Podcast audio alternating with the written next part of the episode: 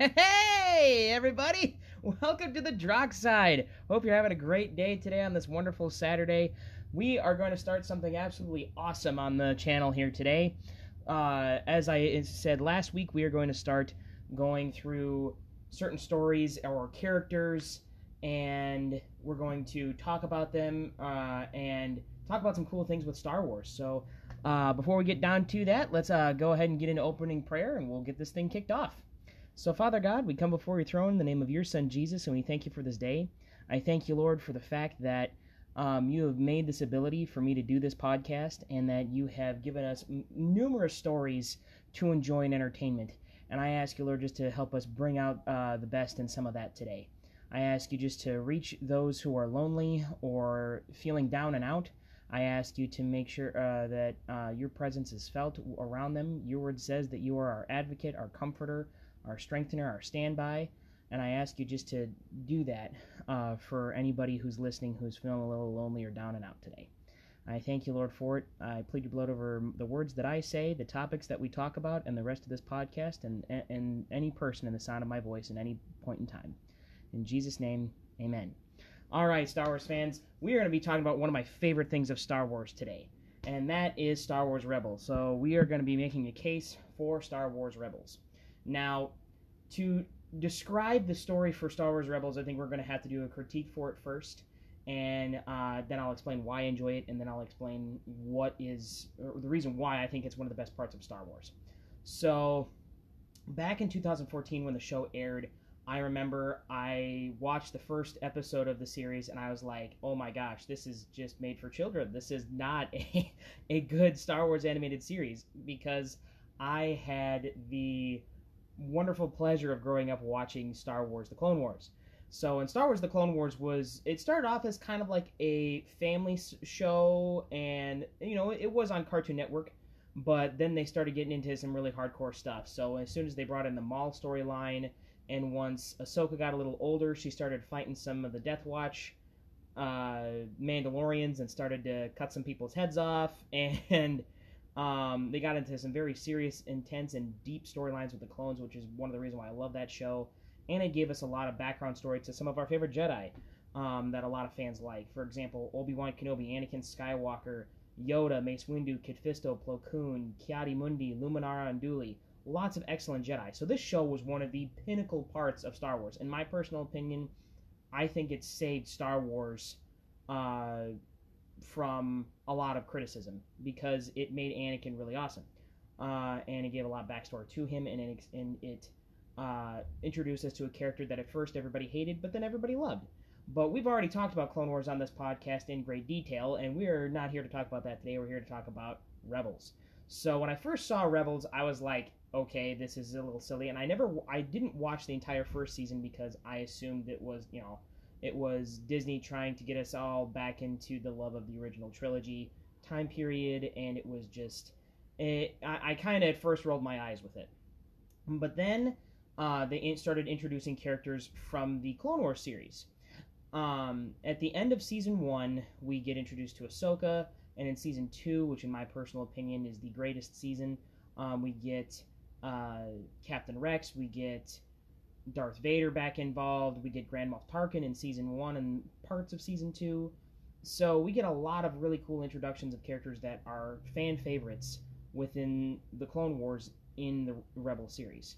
And so, in my personal opinion, Rebels is a sequel series to the Clone Wars. And it is um, our favorite characters from the Clone Wars series in the time period of Star Wars that is the most crucial and the time that matters, which is the original trilogy, which George Lucas made, which is everybody's beloved story.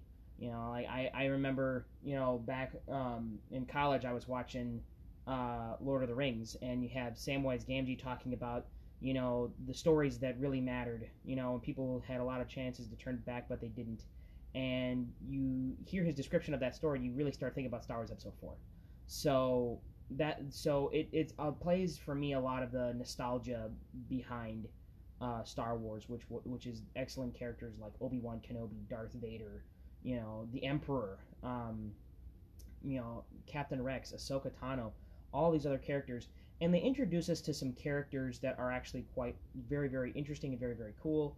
Um, most of the stuff we get from Star Wars Rebels was concept art from the original trilogy, but I will get back to that in a little bit. So now that I've explained why I think Rebels is very cool, um, basically for those of you who are who are like, oh my gosh, he's one of those people, you know, he likes that over Clone Wars. The reason why I love Rebels is because of how amazing Clone Wars is.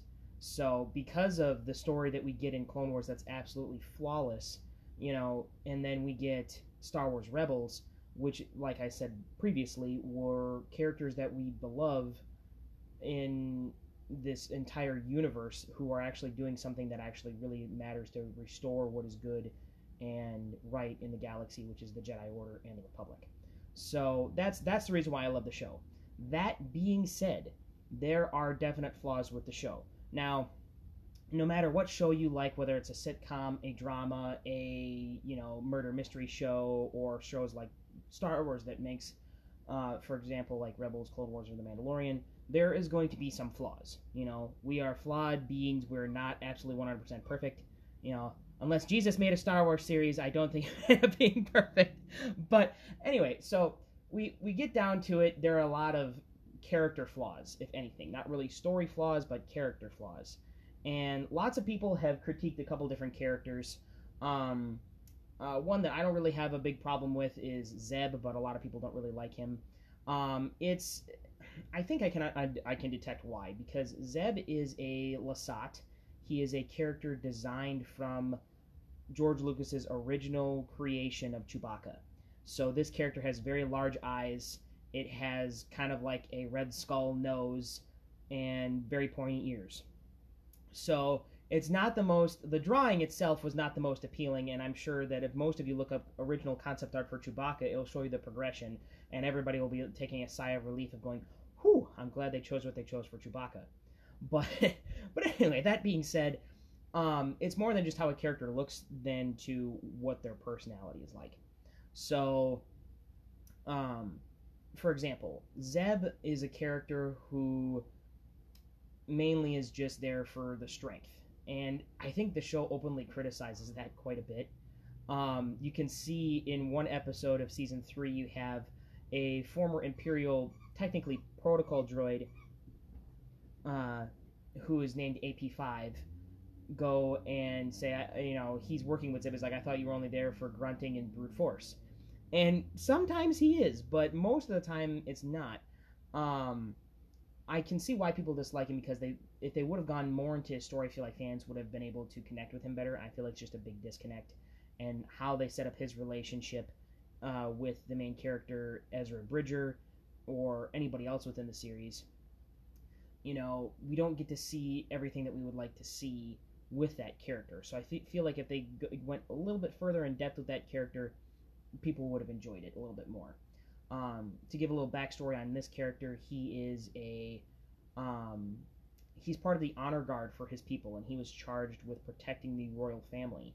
And the Empire decide. I, am assuming that they went and defied the Empire um, because you have one of the main per, uh, antagonists in the show, Agent Kallus, um, who is a Imperial special science or spe- Imperial Special Forces. Something like he's an agent who goes around and leads stormtroopers and does the Empire's dirty work. So, um, you know, and the Empire has lots of people who do that, and we'll, I'll get that to that in a little bit here. Um, but when we're sitting here and we're talking about this, you know, Kallus was one of the Imperial officers who went in there and led the Empire to take these horrible weapons to the Lasat people. Um, and basically, they're kind of like disintegrating weapons. They're, they're rifles that can kill an organic being very, very easily and we get to see that uh, Zeb has some traumatic experience with that. And when you think about it, Lasats are incredibly strong. We see Zeb carry a Wookiee on his shoulders. Now, me personally, I think Wookiees are cooler than Lasats, but it was very interesting to see that we have something that that is some character that's that strong. Also, their weapons are a combination of the uh, electro poles that the Magna Guards or Magna Guards, excuse me, uh, that uh, or Grievous's bodyguards is what they're more common as um, within uh, Star Wars: The Clone Wars and Star Wars Episode Three: Revenge of the Sith.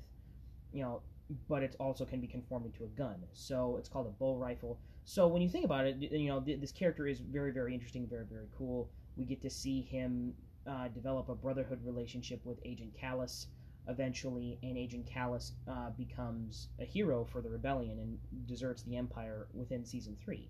So we we have a lot of uh, these different characters who go through the, this type of um, character development, which is one thing that I heard somebody say this, and I'd have to agree with them.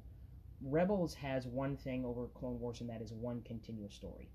Clone Wars is taking place in in my personal favorite, one of the greatest eras of Star Wars, and it uh, tells excellent stories, very very interesting plot and every and so on, but it doesn't have one continuous story. There's episodes out of order. Like season one, we had some a lot of different missions, and then we had season two, and then Star Wars season three was secrets revealed. So it's basically backstory to some of those other episodes. And so not every every single episode is in chronological order. Now we do get one fluid motion story of you know the progression of Ahsoka and Anakin and Rex and their relationship and Obi Wan's significance within the Jedi Order, but all in all, it's not one like con- like it's not continuously. This is you know each episode happens after the other one. Uh, so Rebels uh, does do that, and they hone in on, on probably about a dozen characters to give them excellent stories.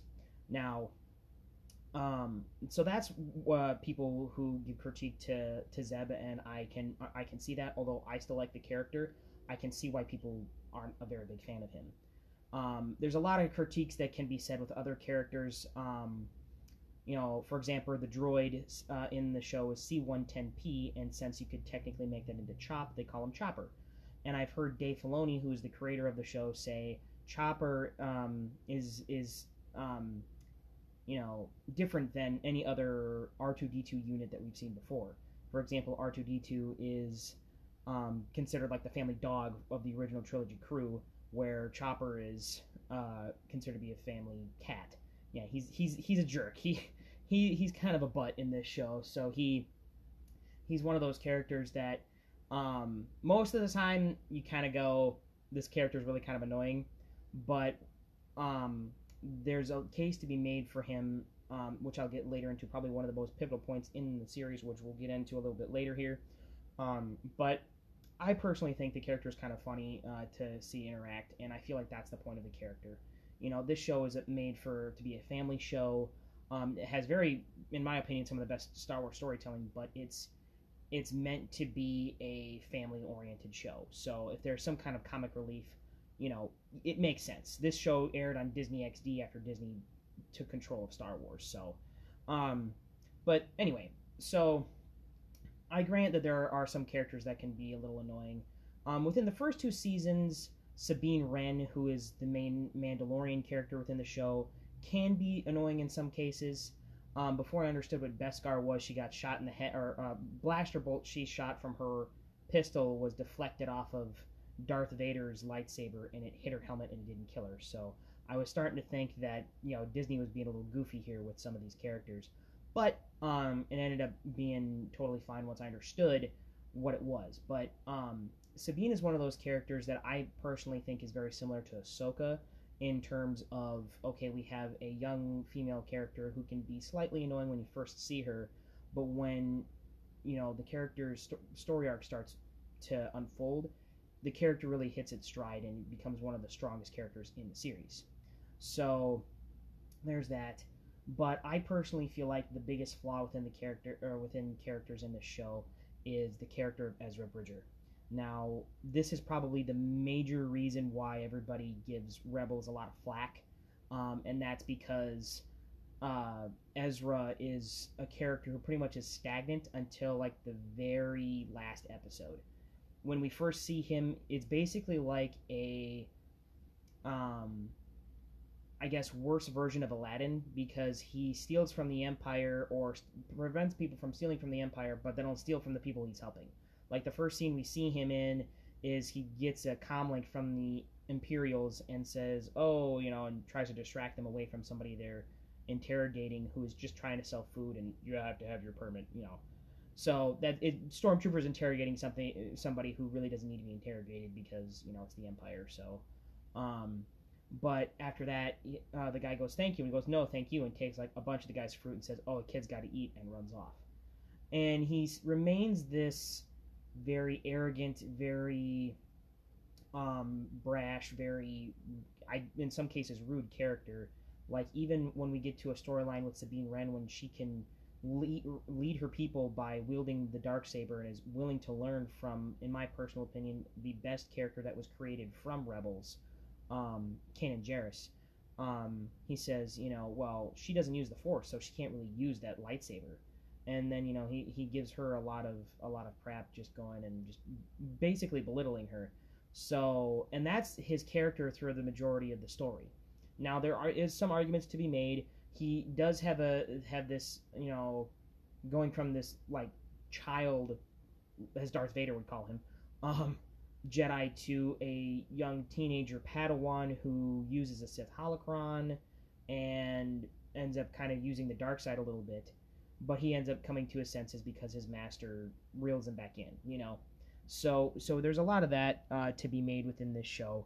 Um, and you know the final episode he fights one of possibly Star Wars's most crafted like best crafted excuse me uh, villains Grand Admiral Thrawn and sacrifices himself, quote unquote, to save his planet and his people.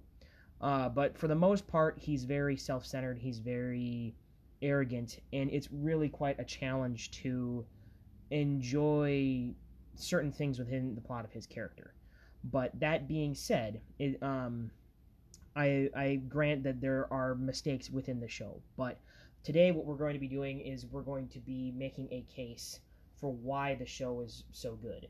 So I'm going to be going from high marks of each season and um, kind of explaining the importance of these characters and the importance of to their role in the rebellion. And so it'll be quite interesting. So um, before we get into the story, though, uh, one thing I did appreciate from Dave Filoni was um, everybody said, "Well, we don't see these characters ever in the original series, so they all have to die." You know, and that's everybody's first initial reaction. You know, when we saw Clone Wars, well, you know, Rex is never in the movies, so he's gonna die. Oh, and Ahsoka is gonna die. That'd be a really interesting thing to see. You know, um, how Anakin would handle his Padawan dying and him just fall to the dark side, and you know, so on and whatnot. So there's a lot of there's that's everybody's first reaction, but Filoni um, doesn't think so. Uh, so the original concept for the Clone Wars was basically rebels in the Clone Wars period but instead of Ezra being the, the apprentice, we would have Ahsoka being the apprentice. But George Lucas was like, nah, we got to go ahead and have Obi Wan and Anakin, who are the heroes of the Clone Wars and arguably some of the like the two greatest characters in Star Wars, um, within the series. So that's how Clone Wars was changed into what it was, and then led to um, fans to appreciate what Dave Filoni was doing. So within the first episode, I kind of described what we get an introduction to with Ezra but then we get to see the Ghost Crew. Now, um, the Ghost Crew uh, in, entangles a lot of really interesting characters because we have Kanan Jarrus, who is a uh, Jedi Padawan who survived Order 66 and became a drunken smuggler who would rob from the Empire and give to the needy. Um, and in his words, would be a noble cause. And then we have this quite, I would argue, one of my favorite female lead characters in Star Wars, who is Hera Syndulla. Uh, she is a freedom fighter who pilots the Ghost ship, which is another Corellian freighter. Um, and it's and it's kind of it, it kind of takes everybody's favorite pieces of Star Wars and puts it all into one crew or family. So we have the Jedi character, we have you know the female lead character, we have the Millennium Falcon type ship, we have the strong alien similar to Chewbacca, and we have you know the astromech droid like R2D2, and then we have a Jedi apprentice and a Mandalorian. So that's basically all those different characters. You know, you have Kanan who's the Jedi, and Chopper the droid, and Hera the the pilot, and Sabine and Ezra who are the younger kids, and then you have Zeb who is the Chewbacca fill-in basically.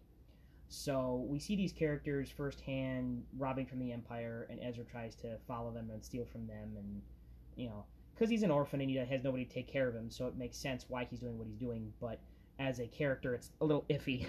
but but um, as we progress through the first two episodes, we get to see something we Star Wars fans have never seen before, and that is um, Obi Wan Kenobi's message to the entire Jedi Order when he looks at Yoda in Revenge of the Sith and says, "I have sent a message to all surviving Jedi to stay away."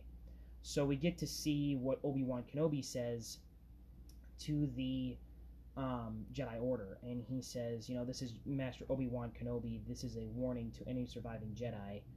Um, you know, that you know the Empire is. Uh, the, I regret to the report that the Jedi and the Republic have fallen, with the dark shadow of the Empire rising to take their place. And then he instructs them, you know, we'll be we'll be challenged and trialed, but you know, have faith. You know, uh, trust yourselves, trust in our friendships, trust the Force, and in time a new hope will emerge. May the Force be with you. So it was really quite cool to see what that was like because we get a call back to Obi-Wan from the Clone Wars and we also get to see, you know, that New Hope. That's the name of the very first Star Wars movie, which is referring to Luke Skywalker. So we get to see this really cool element, like the Jedi's role within Star Wars. You know, we have Kanan Jarrus, who, you know, uh, is described as the cowboy Jedi, and I feel like that's a very accurate description. When I first saw that, I was kind of like, oh, is this a sorry excuse for Clone Wars Obi Wan? You know, but when you actually see the character, you can actually appreciate what Lucasfilm did with this character because he's more of a Padawan. He was maybe like 10 or 12 when Order 66 happened. So we got 15 years later, he's been a drunken smuggler who has been running with Hera for however long now. And she's the only one who really kind of knows. I'm I'm assuming that, you know, Zeb knows, and I'm assuming that Sabine may know. Obviously, Chopper knows uh, because he is Hera's droid but you know he keeps it very low profile. You know he does have his lightsaber, but he keeps it disconnected, and he mainly just uses his blaster. Um, but towards the end of the episode, you know we see that Ezra steals his his Jedi holocron and opens it, and then they decide we're going to bring him on and, as part of our crew and our family, and we go throughout the series. And I thought it was very interesting to see that that really nice bridge between the time period of Order 66 to the time period of you know I guess you could say what Obi Wan would describe as the Dark Times, you know, where the Empire was ruling and there were no guardians of peace and justice. So we get to see this uh, development of a character who has hidden his um, true identity to remain alive, um, and excuse me, and get to see him go and develop into this mature Jedi Knight throughout the series. So I thought that was very interesting to see him open the holocron and hear what Obi Wan had to say because it shows how significant Obi Wan is to the Jedi Order, but it also makes that connection from the, the, the past and the Jedi that all fans love, you know, to the current time. So we get to see that, and then it turns out um, Lothal, which is where they usually steal from the Empire and give to the needy, um, and where Ezra is from. He was born on Lothal. He was born on the day that the Empire was installed, and it turns out that the Empire uses uh, that thing or that day as kind of like an Independence Day. So they call it Empire Day, and everybody's supposed to go out and celebrate and so on. And we get to see that Ezra's parents were uh, those who spoke out against the Empire and then imprisoned and then killed. So he's he's very much wanting justice for his family and for his planet which is a very noble thing to to to do. So, um, and then as we go throughout the series, we see Ezra being able to use the Force and um, you know a lot of the characters warming, having a challenge of warming up to the char- to the kid, and Kanan attempting to teach um, uh, the Ezra the ways of the Force. Um, and we get to see um, uh, trap by the Empire that um, is, oh, hey, you know, Jedi Master Luminar Unduli is alive. And, you know, most Star Wars fans, you know, we know we died, we, excuse me, we know that she died in Re- Revenge of the Sith. We know she did because we don't see her anywhere else. We never saw how. For example, Shaak Ti is one of the one of the most interesting and powerful Jedi in the Clone Wars but we don't know how she dies. There's deleted scenes how she was kidnapped by General Grievous and then uh, killed right in front of Anakin and Obi Wan, but that was scrapped out. Then it was oh no, she was in the Jedi Temple defending it and was killed by Anakin Skywalker, now Darth Vader. um, before his battle on Mustafar with Obi Wan uh, Kenobi. So we we really didn't know how Luminara Unduli died either, but we know she's dead. But then all of a sudden in uh, Rebels, they're like, oh no, she's alive. So the Ghost Crew just chomps at the bit to rescue her, and it turns out that uh, they just used a hologram projecting system of uh, making it appear like she's alive, but really they just have her skeleton entrapped in this imperial fortress, and that is where the main protagonist, who is the Grand Inquisitor, um, he's the main protagonist of season one, uh, who is using that to bait and trap Jedi. So then uh, that's where Ezra gets introduced to the dark side. You know, he never heard that there was a dark side of the Force. And what was really quite fascinating was we get to see this this Sith-like character. Now, keep in mind he's not because the Sith only have the rule of two. You know, so they they only have the rule of two. So these guys are basically considered dark Jedi, if you would call them that. They're dark side followers, but they're called Inquisitors because they're used to round up the Jedi and kill them off. And one thing was that was very interesting was to see Kanan fight this character and the this character critique him on, on his fighting form, which is like form four, which is what um, his master Depa Billaba used, and the Inquisitor quotes him on that. And so throughout season one, we get to see Ezra grow as a uh, Jedi. You know, he speaks with Yoda. He doesn't see him, but he speaks to him through the Force at the Jedi Temple on Lothal. Gets a Kyber crystal, makes his lightsaber. Um, Kanan gets kidnapped defending his friends, and he's sent to Mustafar, where, according to Hera, she heard from Kanan that that's where Jedi go to die. So um, I find that very interesting because that's where one Darth Vader, uh, you know, his castle is at. That's technically his planet given to him by uh, Palpatine, and you know that's where Darth Vader was really truly born. So I find that a very interesting and cool connection. And so the Ghost Crew ends up saving Kanan, and Kanan, thinking that Ezra was killed by the Inquisitor, takes Ezra's lightsaber and says that was a mistake. And the Inquisitor says, Why? Because there's no one else to left to die for you? And he goes, No, because I have nothing left to fear. And I feel like this is probably the reason why Kanan ha- is the best storyline of the characters in the Ghost Crew in this entire show, is because you get to see somebody who was hiding in fear now rejecting the fear and embracing the light side of the force and you know overcoming his evil and eventually defeating the inquisitor. And he spares the inquisitor and the inquisitor says you have no idea what you unleashed here today. There are some things far more frightening than death or than than death excuse me. And so the character lets go and falls into an explosion and uh, i believe dies. And so and i believe that was hinting at darth vader because the inquisitors are basically Vader's technically apprentices, but not really, because he's teaching them how to be Jedi hunters, and he's the ultimate Jedi hunter. So I found that very interesting. But just as a side note, this can the story of Kanan can inspire anybody who's going through anxiety, panic attacks, depression, whatever the case may be. You know, because he went through that, and you can that you can see yourself within that character. And as followers of Christ, we can go ahead and be like, all right, I, you know, I am not supposed to be connected to the spirit of fear. I'm supposed to be connected to my Heavenly Father and my Lord and Savior Jesus Christ. And, you know, Kanan says there's something far more stronger than fear, far stronger, the Force. And so I kind of reflect that in my personal walk with Jesus, saying, you know, there's something much more stronger than fear of any kind, and that's Jesus. You know, and he says to the Inquisitors, like, you know, let me show you how strong it is. And then he defeats him.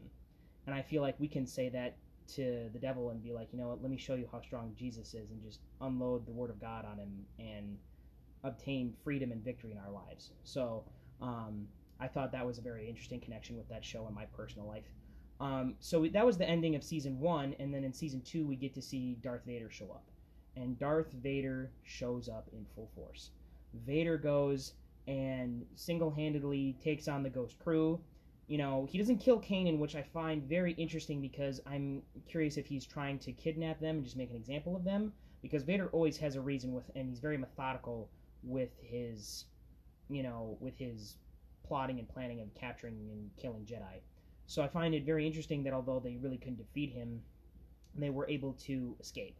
So they escape Vader, and Vader goes and realizes that the Ghost Crew leaves the Lothal system, and he just takes his starfighter and single-handedly takes out the Phoenix Group rebel fleet with like by himself. There's like maybe two or three ships left and one main cruiser, and they all get away.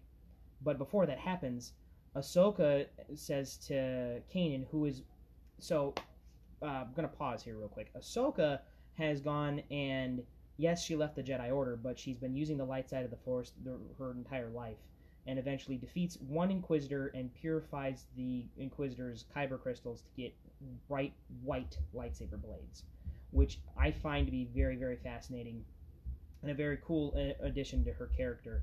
And so she goes and is known as codename Fulcrum, who is the basically the courier between all the rebellions. So when you think about it, Ahsoka is probably one of the most influential people within the rebellion, next to Mon Mothma and Bail Organa and Obi Wan Kenobi, by going and just being the courier between all these different rebellion people. Because originally they were like, we we can't do a, a, anything in a massive force because if we do, the Empire's going to destroy us all. But then they go, you know what? We need to actually build our numbers, and then eventually within the series, they form the Rebel Alliance. So so I find that to be very interesting. So Ahsoka's with with Phoenix Group, and she tags along on the Ghost, and she says to Kanan, like Kanan, this person is strong with the Force. Let's referring to Vader in his ship, and she says, let's find out how strong. And then Ezra can feel the cold or the dark side, which is the fear, the anger, and the hate, which is the Sith Lord they faced, and she can sense that it's Anakin Skywalker. And then you kind of see they have this little connection in the Force, and Vader just kind of says, "The apprentice lives," and then Ahsoka kind of screams and passes out, and then they're like, "Oh my gosh," you know. So, and then at the end of the episode, you know, they go, "Okay, we have to figure out how we're going to stop Vader," and that becomes their main mission within season two.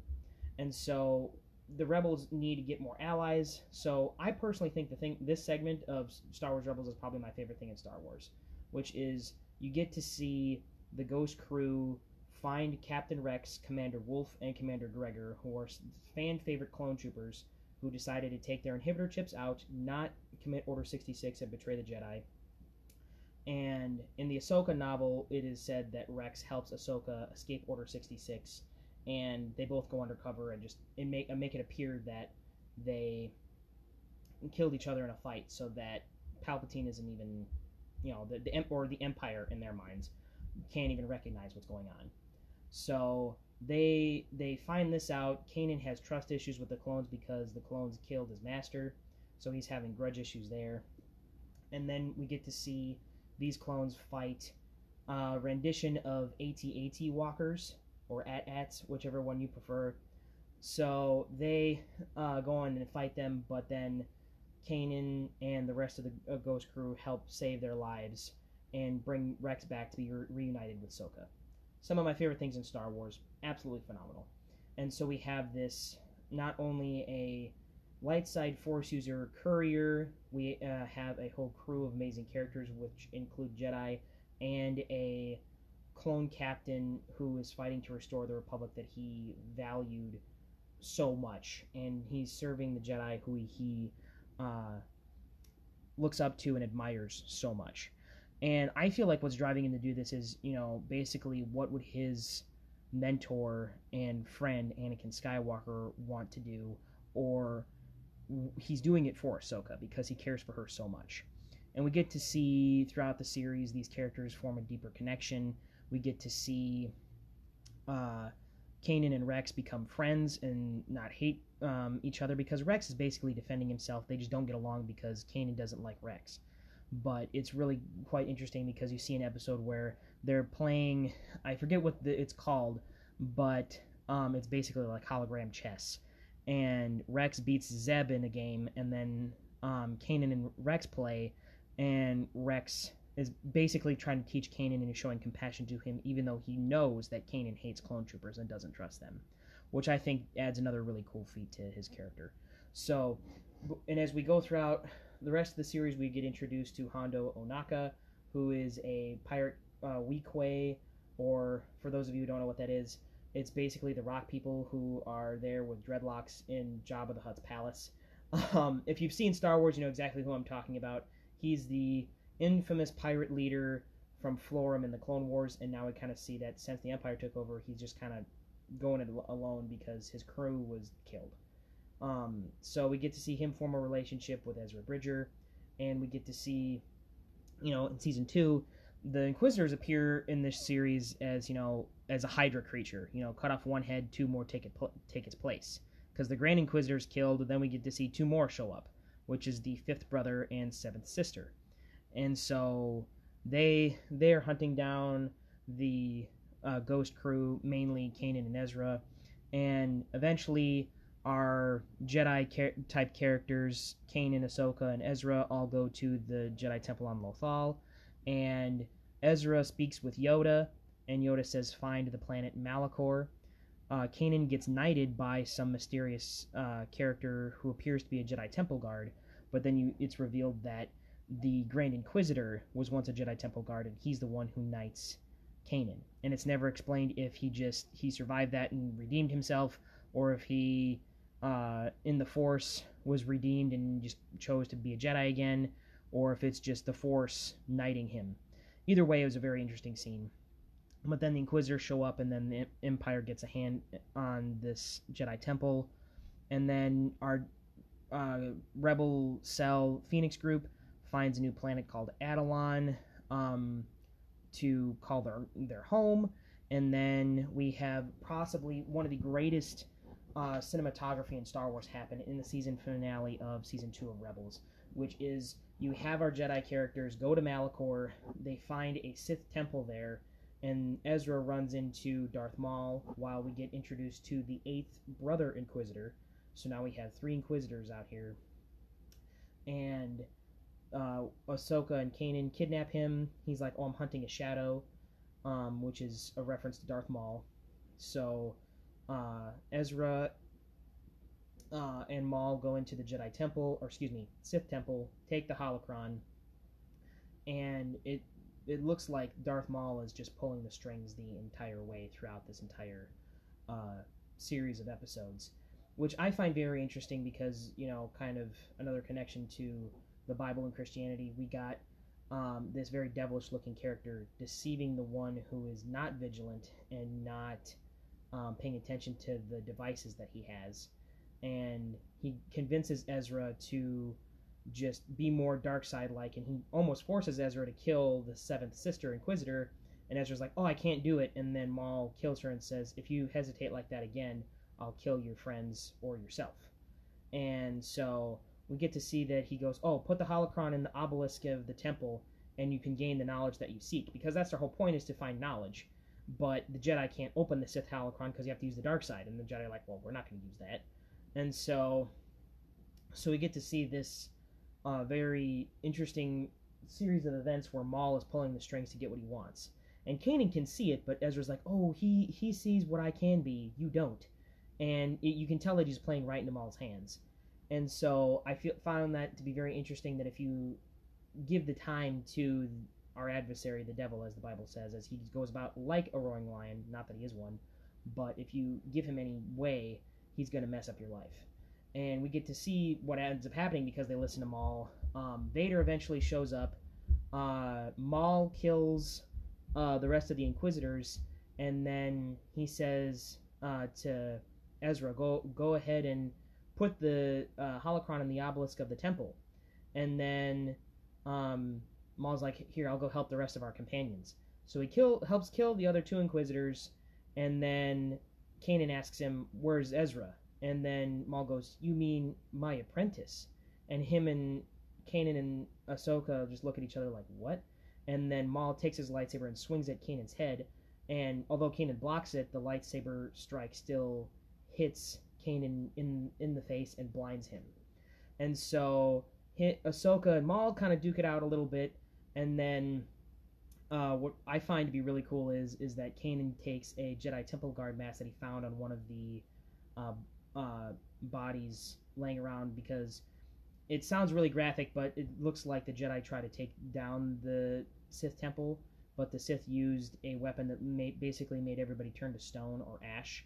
It's kind of like a description of what happened to uh, Pompeii in history, and so it's very very interesting to see that. But Kanan finds a Jedi Temple Guard mask, puts that on, and Ahsoka go. He says, "Go get Ezra," and Ahsoka goes up there to save Ezra, and then Maul chuckles and says, "I'll make this quick," meaning that he'll kill Kanan.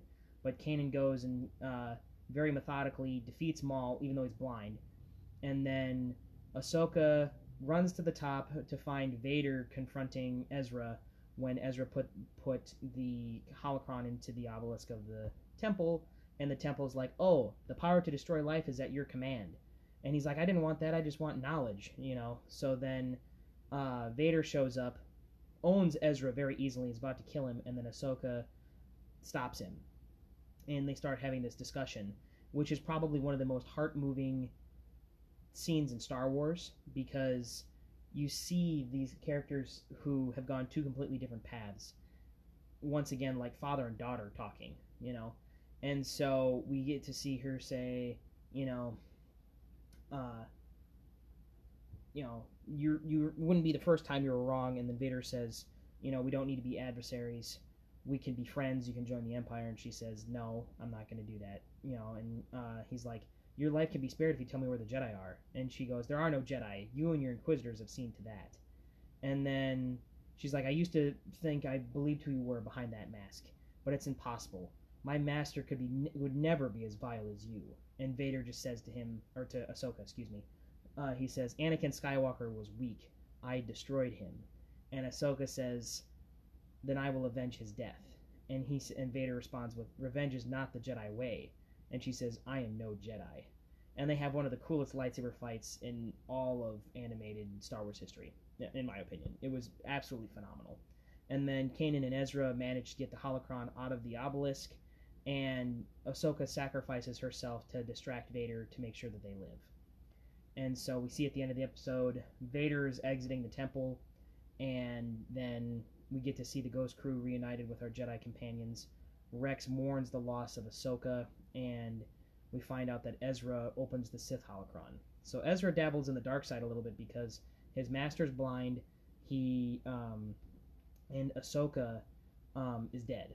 So because of what he did, and he listened to the devilish character who eventually escapes um, on this uh, Inquisitor Tie Fighter, um, and he allowed him to wreck his friends and his life. So it's a very interesting and uh, very powerful segment of episodes, and I highly recommend you guys watching it. Even if you don't watch the whole series, just watch that. Um, I also enjoy it because I'm looking at it. Uh, you know, Rex says to Ahsoka, "May the Force be with you." We never hear any other clones say that. We also see how Rex is mourning the loss of his friend, and I think that he remains with the rebellion specifically because he goes, "This is what Ahsoka would have wanted." It's never confirmed in the show, but knowing how close those characters are, I easily can see that being the case. So, so I found that to be very interesting. In season three, season three didn't have much of a great opening as uh, season two did, but season three had something hugely monumental to Star Wars fans, which is the reveal that Grand Admiral Thrawn was the main villain. Grand Admiral Thrawn is a character created by Timothy Zahn, and he is a blue blue-skinned, red-eyed alien known as the Chiss, and he is known for his love of art and decoding of other people's battle strategies to defeat them and bring honor to, or just results and victory for the Emperor. So it's a very he's a very methodical and very significant villain in Star Wars, and just to have him be in the show, I think gave the show a lot more credit. So we get to see a lot of really interesting episodes. We get to see how Ezra and Kanan's relationship develops because Kanan's blind and now is kind of wallowing in self pity. He's kind of where Thor is at in Endgame, just kind of depressed and distancing himself from everyone. And we get introduced to this character named the Bendu, which is basically a mountainous kind of moose looking character, but he is known as the one in the middle, so he can use both the light and the dark side.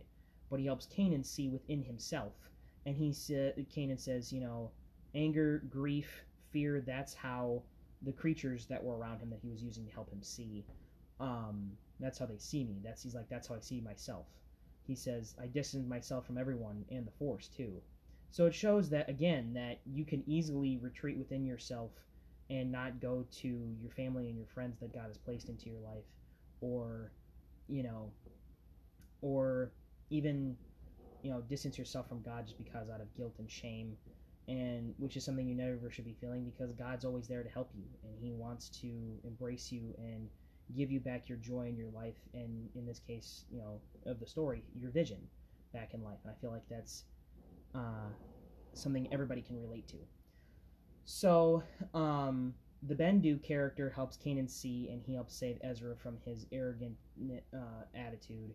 And Kanan gives Bendu the dark side holocron, and then they run into Maul, and they combine both Kanan's Jedi holocron and the Sith holocron to find out. You know, Ezra wants to know uh, the secret to destroying the Sith, and Maul wants to find Obi Wan Kenobi, who is his ultimate nemesis, because Obi Wan is the one who lopped him in half and took his legs away from him.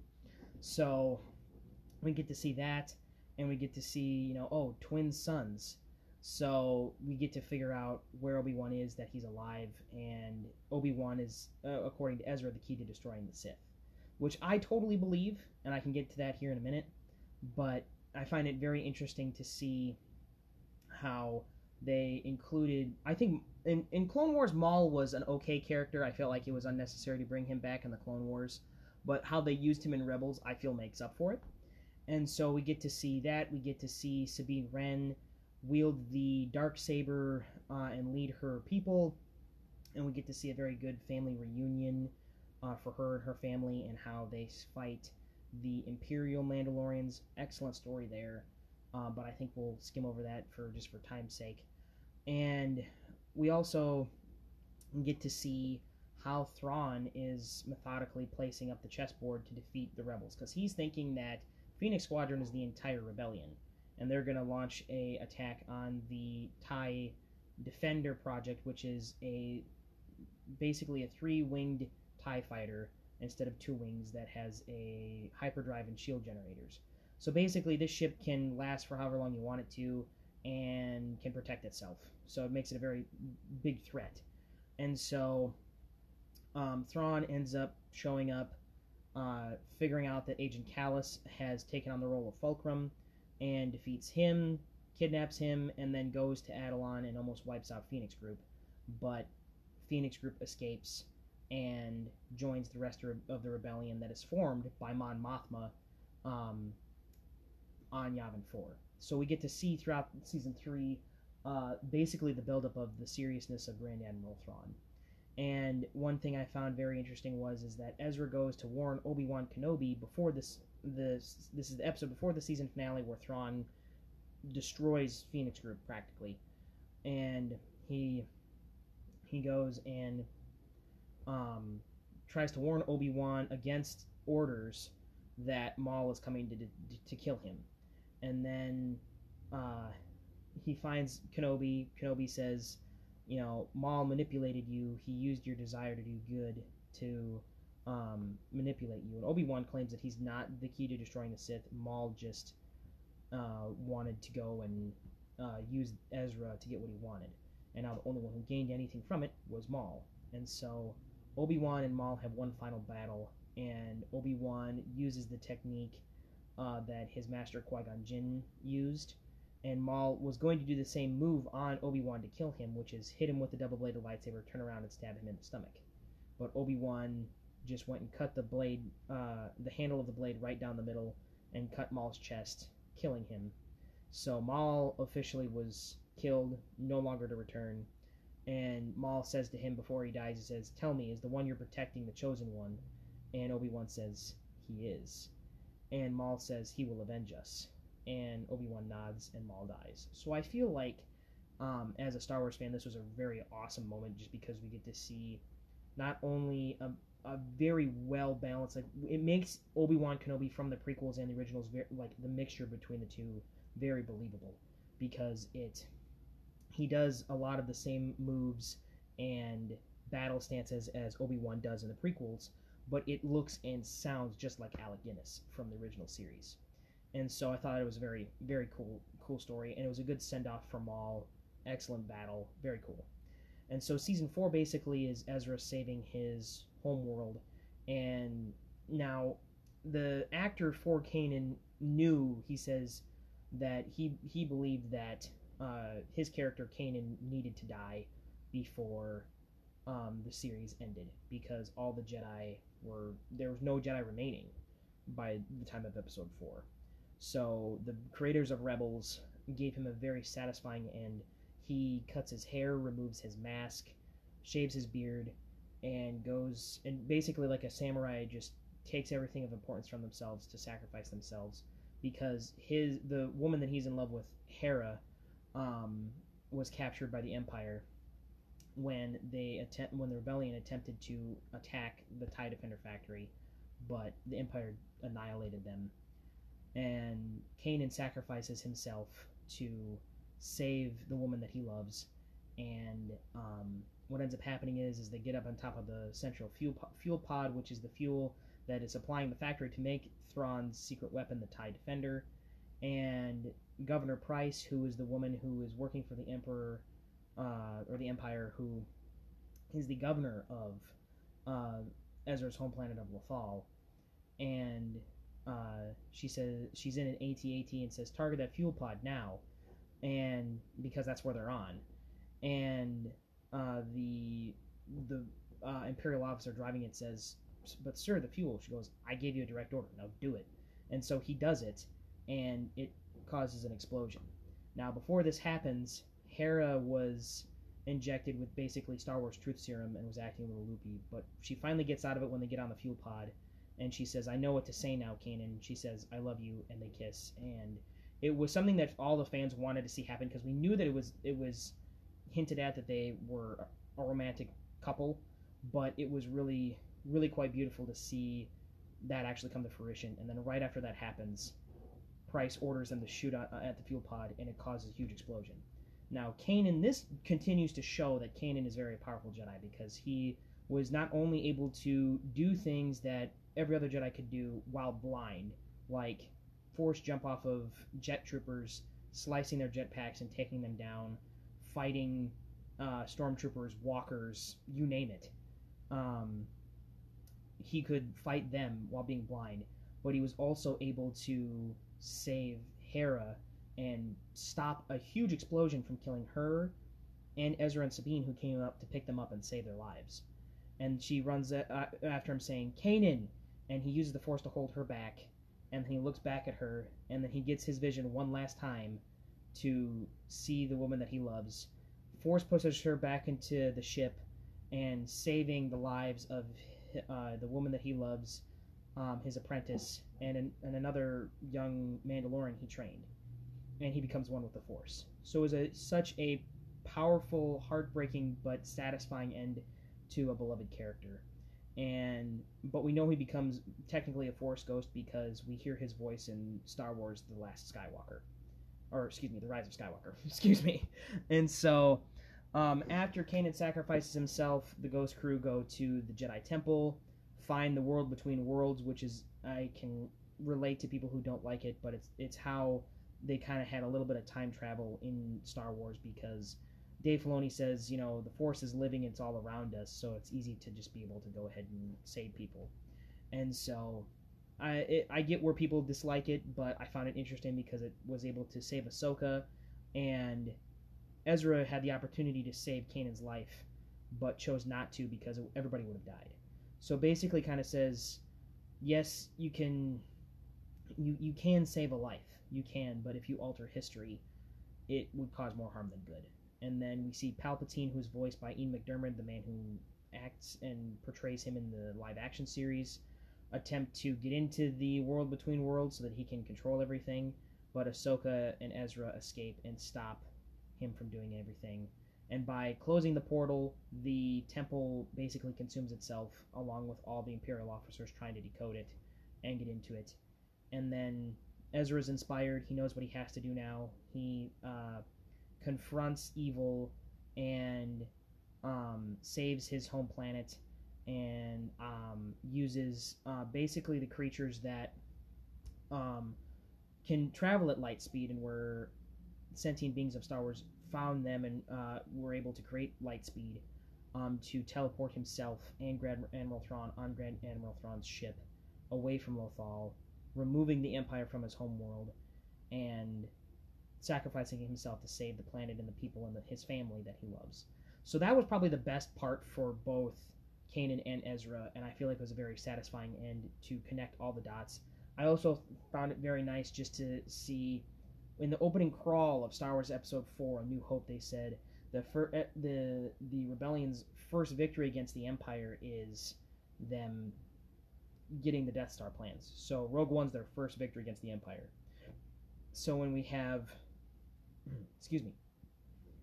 So when they have the moment where the rebels go to save Lothal and fail, um, it was very nice to see that. But then it was also nice to see that the rebellion, like the rebel command, didn't issue this. It was just friends of Ezra Bridger, which include the Ghost Crew, Captain Rex, Commander Wolffe, and Commander Gregor, and Agent Kallus, and Hondo Ohnaka, and a couple other pirate characters that he or other bounty hunter characters. So basically, all the beloved characters we've seen from the show are here to help Ezra. And it was really, really cool. One of my favorite things is is that they confirmed that Captain Rex is the bearded uh, guy on Endor in Return of the Jedi, um, because you see him in that, and we get a very nice send off to each of these characters. And we get a very nice send off to these characters by getting a monologue from Sabine Wren saying, you know, Ezra told me to remember to do the one thing he asked, and she interpreted that as protecting the people that he loved so much. And Zeb follows suit, and I believe Rex does for the most part, but eventually Hera, Chopper, the Ghost, and Rex all play pivotal roles within the rebellion because she says, you know, after the war, Zeb uh, takes Kallus to Lira San, which is the the planet that he had found to save his uh, people, and it showed Kallus that not all the Lasats that you know he thought he murdered them all, they were not all dead, and they're thriving, and they welcomed him as one of their own. So, very very interesting plot there. Um, Hera gives birth to a child, and Sabine quotes, "We all know who his father is." So, um, basically, Kanan and Hera have a son named Jacen, who is a pilot, and I believe that could be used in future storylines very easily. Um, so I thought that was very cool, and uh, she quotes, um, "Hera fought in the Battle of Endor, as did Commander Rex.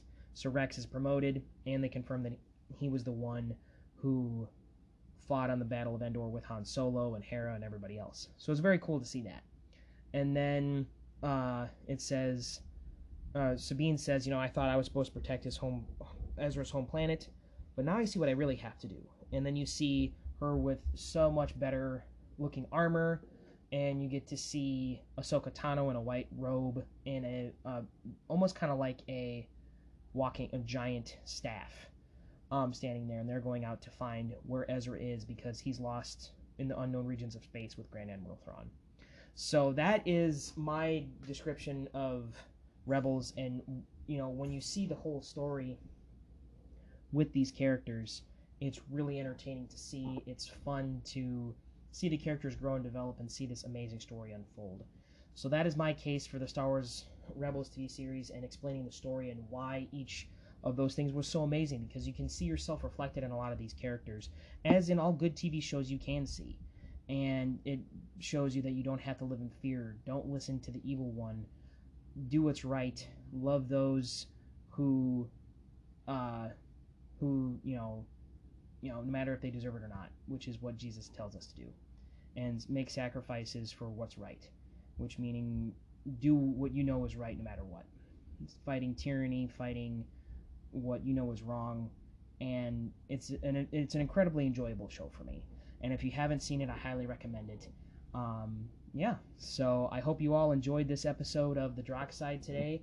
I hope you have a fantastic rest of your weekend, and I hope that you can now kind of see why the show is so amazing. If you were on the fence or if you didn't like it, you kind of see why there's the good parts to it. And if you enjoy it, I hope you enjoyed this breakdown of it and that you could uh, uh, see what again what's cool with this show. So that is uh, episode one of In the Case of series that I'm starting, or storytelling series that I'm starting. Uh, we're going to be having one of these every month, and um, I hope this is a good hook line for it. Uh, I hope you all have a great rest of your day, and remember that Jesus loves you.